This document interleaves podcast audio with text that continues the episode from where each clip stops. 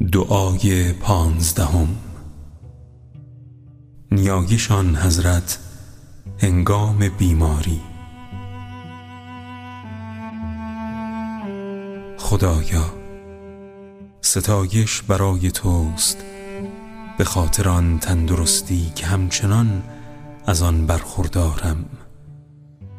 و ستایش برای توست. بر این بیماری که در تنم پدید آوردی.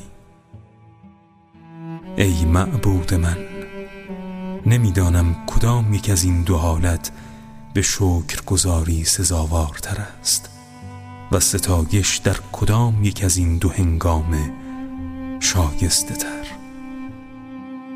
آیا هنگام تندرستی که روزهای پاکیزه خود را بر من گوارا ساخته بودی و مرا در طلب خوشنودی و بخشش خود به نشاط آورده بودی و به فرمان برداری خود توفیق می‌دادی و نیرو می بخشیدی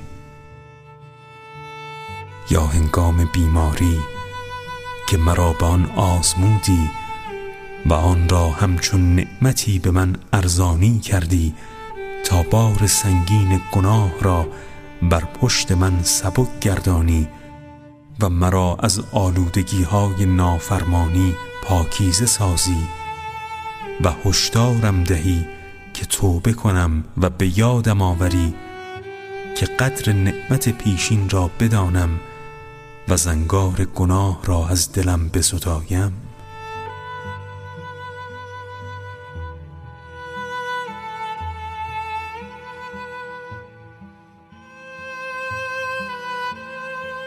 در این میان چه بسیار کارهای پسندیده را که فرشتگان در کارنامه من بر قلم آوردند بی آنکه دلی در آن اندیشه کند و زبانی بدان سخن گوید و اندامی با آن برنج افتد بلکه هرچه بود از فضل و بخشش و احسان تو بود در حق من.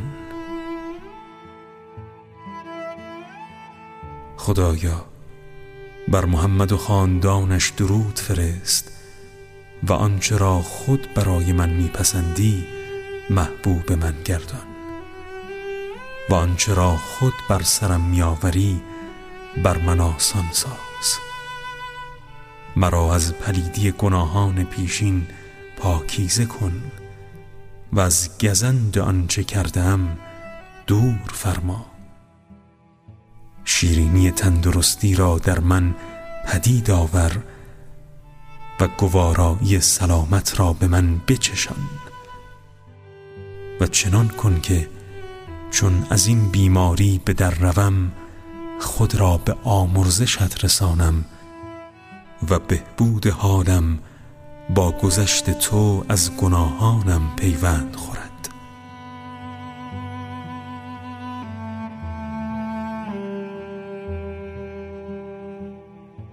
چون از چنبر اندوه رهایی یابم در گستره رحمتت پای نهم و تندرستیم با گشایش و آسایش از سوی تو همراه شود. تنها تویی که بی مزد و منت احسان می کنی و بی شایستگی ما نعمت می دهی. بسیار بخشنده و احسان کننده ای و دارای بزرگی و بزرگواری هستی.